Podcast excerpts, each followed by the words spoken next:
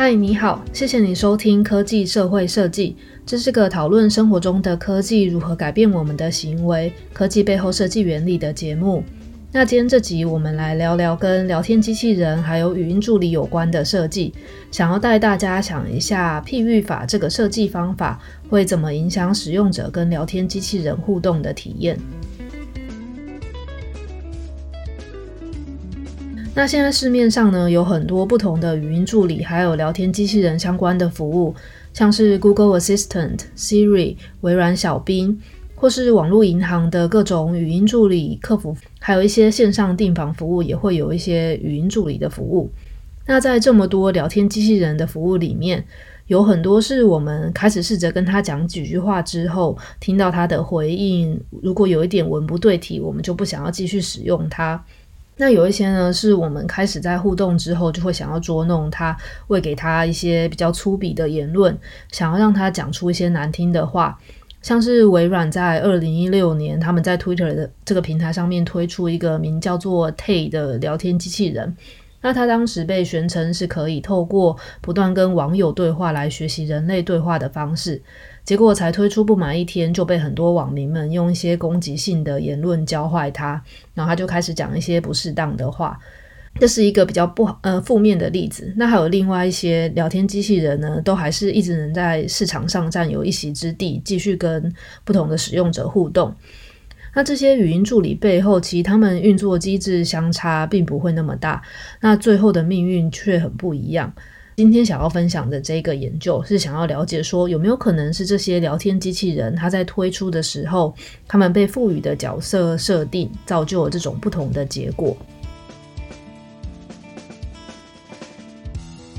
那在设计过程中，譬喻 （metaphor） 这个方法经常被用在让使用者去理解某一个新的设计它的使用方式或是预设的用途。也有人会把这翻译成呃隐喻、比喻或是暗喻，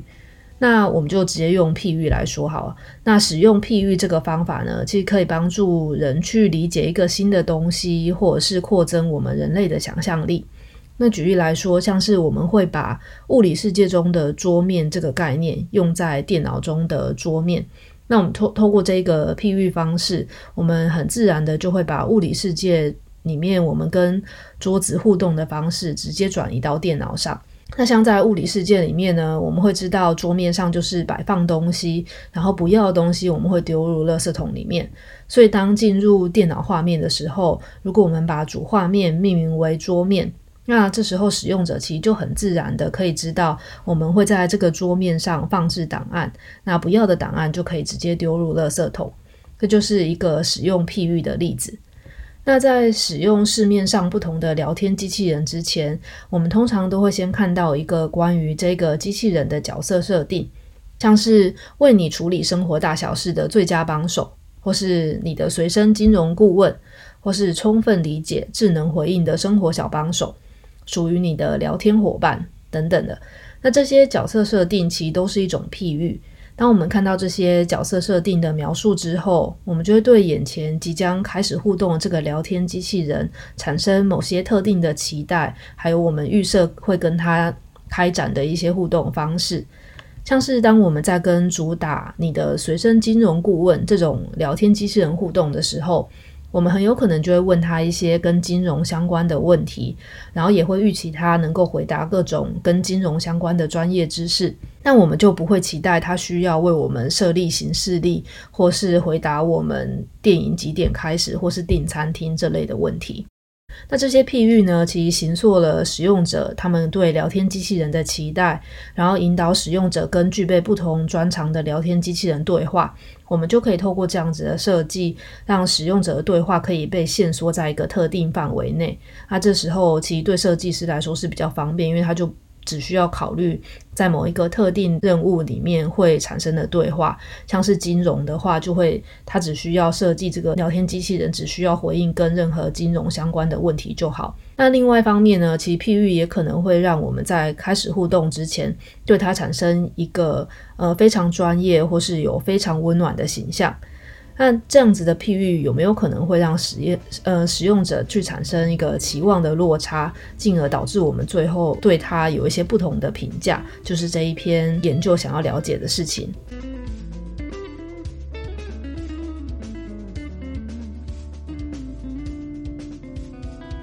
那这个来自史丹佛大学人机互动的研究团队，他们在二零二零年，就是今年，他们提出了一个研究发现：当我们对聊天机器人产生的第一印象是能力比较差的，我们就可以比较能容忍他回答不出问题。那如果我们对这个聊天机器人他的第一印象是专业的，我们就不太能够接受他回答不出问题。好，那接下来我们再来仔细讲一下他们怎么得到这个发现的。那这研究者们呢，他就透过找真人来扮演聊天机器人的方法，这个方法叫做 Wizard of Oz，那让使用者会去跟两种不同角色的聊天机器人互动。好，那这边我们先岔题来讲一下什么是 Wizard of Oz 的方法。那有人也把它翻译成绿野仙踪实验法，然后或是也有其他人翻译成奥兹巫师法。好，那这是一个经常被用在人机互动领域的实验法。那它整个概念是由一个真的人去扮演智慧系统，然后去模拟出一个系统行为的研究法。那真人会根据研究者们他事先设定好的一些剧本给出回应，让使用系统的人以为他其实在跟系统智慧系统互动，但其实他是在跟一个躲在系统背后的真人互动。那这个方法呢，常常会被用在了解使用者到底是怎么跟一个很成熟的智慧系统互动的。那过程中，我们会需要确保这个扮演系统的真人，他做出来的行为是确实未来可以系统化的被电脑执行，我们才会用这个方法。那在实验过程中呢，会使用真人，而不直接去实做出一个智慧系统，其实为了减少开发成本，因为这样我们才可以在正式开发出一个智慧系统之前，先广泛的探索不同类型的互动到底会造成什么样子的行为。那这样子，我们最后再选一个我们最想要达到目的的那种互动模式来实做就可以了。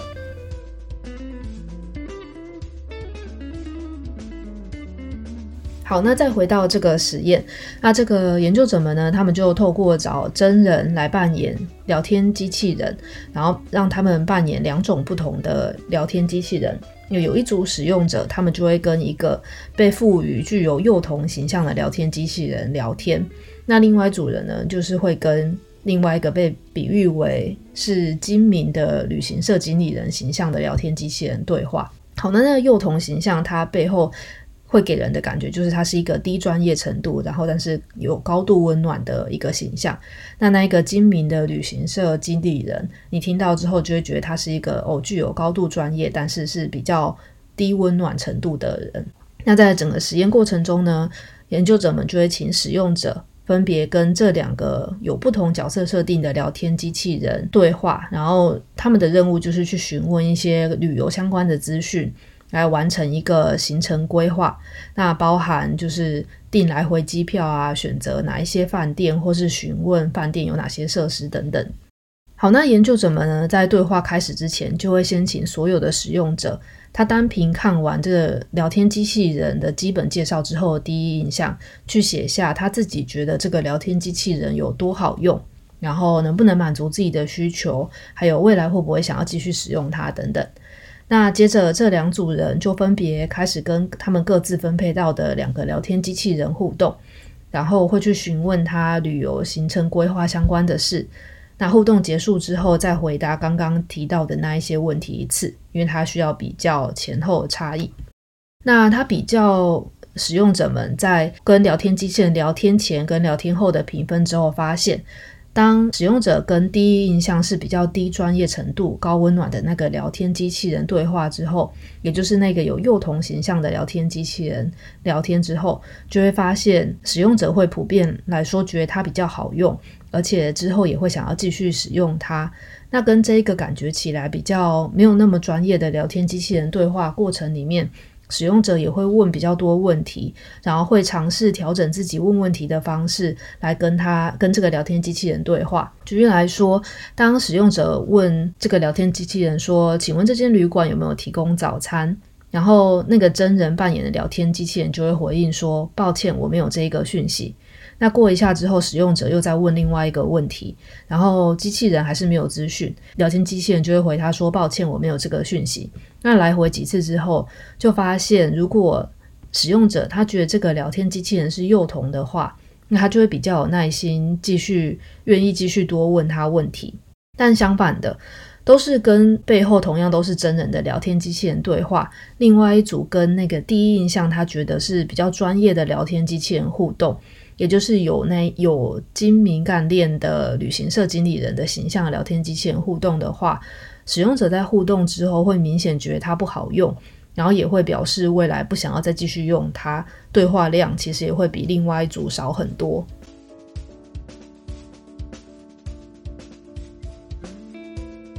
那由这个发现，我们可以知道，即便聊天机器人背后都是由同样一个真人扮演，然后他给出类似的回应。但是，一开始所使用的譬喻不同，也就是在这个情境底下是幼童对上一个经理人，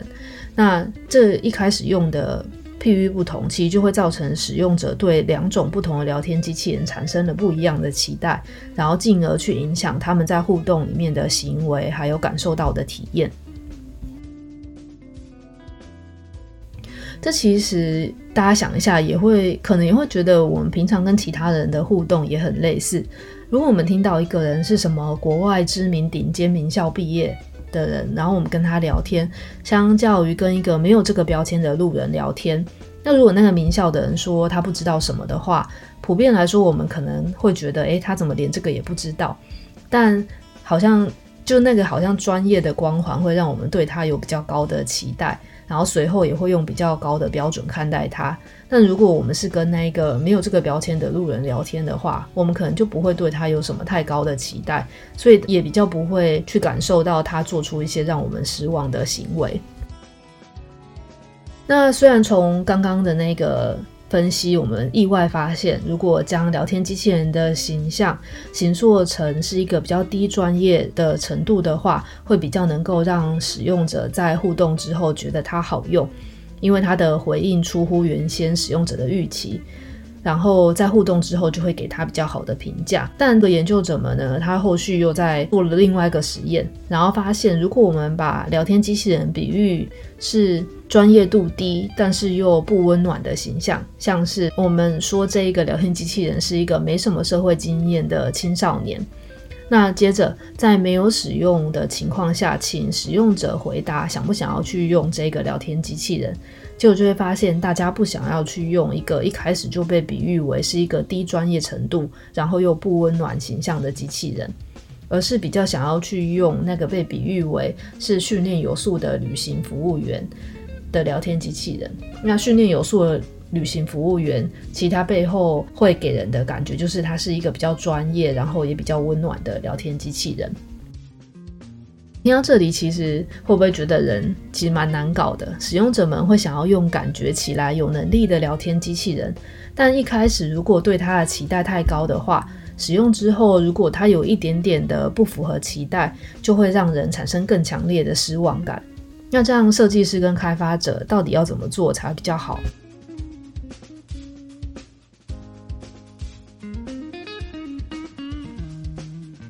那现在其实市面上呢，有很多智慧系统都会一直强调他们产品有多智能啊，然后打败多少专家，或是说他最懂你的智慧系统，或者最懂你的助理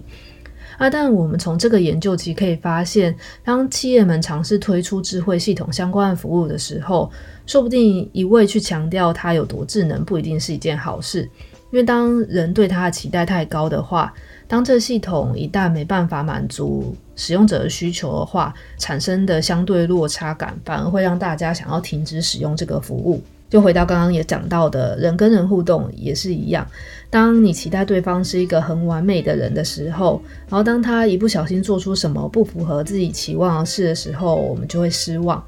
那既然人跟智慧系统都不是完美的，那这时候我们就必须要想办法调整自己对对方的期待。那既然使用者们呢，想要的是一个感觉起来专业的聊天机器人，但现在的语音对话技术又还不能够完全做到让机器有真人一样的对话能力的话，这时候就真的很需要互动设计的介入。举例来说，设计师们还是一样可以给聊天机器人一个专业的形象。但是呢，在开箱之后的使用初期，可以想办法告诉使用者，刚开始互动的时候，聊天机器人会需要时间学习跟你互动的方式。那透过这样去设计一个会随着时间跟使用者一起逐渐成长的聊天机器人。那透过这样子的互动设计，让使用者们在初期跟他互动的过程中，感觉他是个小孩，然后使用者就会调整自己对他的期待，还有跟他的说话的方式。那这样一来呢，使用者一开始就会有使用它的意愿，因为会觉得他之后会变成一个专业的人，然后也不会在使用之后产生太大的落差感。那最后呢，想要分享一下我读完这个研究之后，其实有两个想法，一个是关于互动设计师跟系统工程师之间的关系。从这研究，另一个可以看到的事情，其实是很多工程上的技术限制，可以透过好的互动设计来补足。专门在做语音互动的研究者，其实还是一直努力在想办法提升电脑去处理人类自然语言的能力。但在技术还没有到完全成熟的时候，一些还不够好的部分，其实就会需要透过互动设计的巧思，来让使用者去调整他们在跟这些智慧系统互动的期待。或者是引导使用者的行为，那所以互动设计师呢，应该是需要跟工程师相辅相成，而尽量不要去互相质疑对方的专业，像是质疑对方做不到某个技术，或是做不到某个设计，因为这样互相责怪，对整个合作气氛其实会蛮不好的。如果这时候互动设计师能够理解工程的限制在哪里，然后工程师也愿意把目前技术发展的瓶颈在哪里解释清楚的话，这样双方就可以发挥各自的专长，然后一起去找出一些替代方案，让使用者感受到最好的体验。那另外一个看完这个研究的想法，就是在反思人跟人之间的互动。从这结果看起来，只要聊天机器人有高度温暖的形象，无论它够不够专业，人都会有兴趣使用它。然后也会愿意在使用的过程中调整自己的行为，来继续跟他产生未来的互动。所以其实不管你在你的领域是不是一个专业的人，如果你想要跟人保持还不错的人际关系的话，感觉这个研究可以给我们启发就是，那就至少当一个温暖的人。